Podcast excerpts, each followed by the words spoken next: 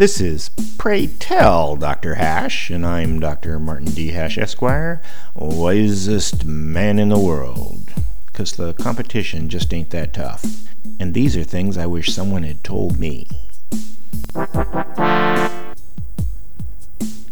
Today's topic the problems with healthcare. America's healthcare costs are approaching 20% of its GNP. It's incongruently expensive because it's a natural monopoly, which means people have no choice in what they pay. How many ads do you see claiming lower prices for medical care? Where are the sales? Worse, in many situations, consumers of healthcare have no choice whether to buy because their life literally hangs in the balance.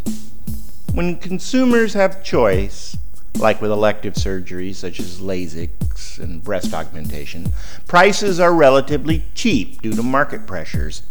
But most of healthcare is not amenable to market pressure. There is no cost containment.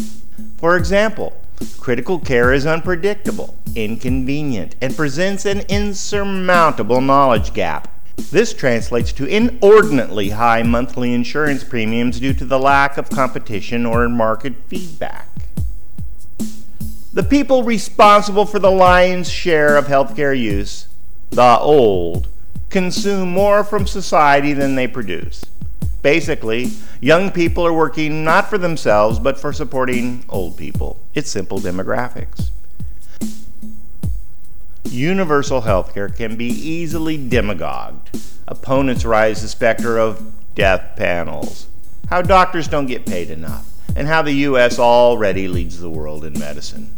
These are distortions intended to return to dog eat dog healthcare because, in general, the opponents of universal healthcare are the ones with retirement benefits, Medicare, and the VA, who are self interested because their place at the public trough is diminished if more people are allowed in.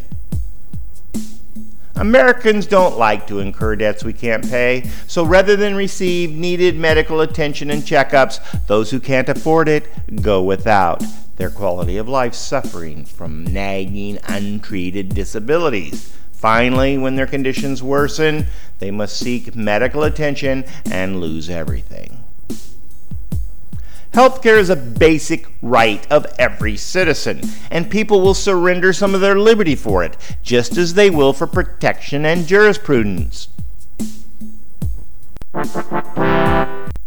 For more, see my website at martinhash.com.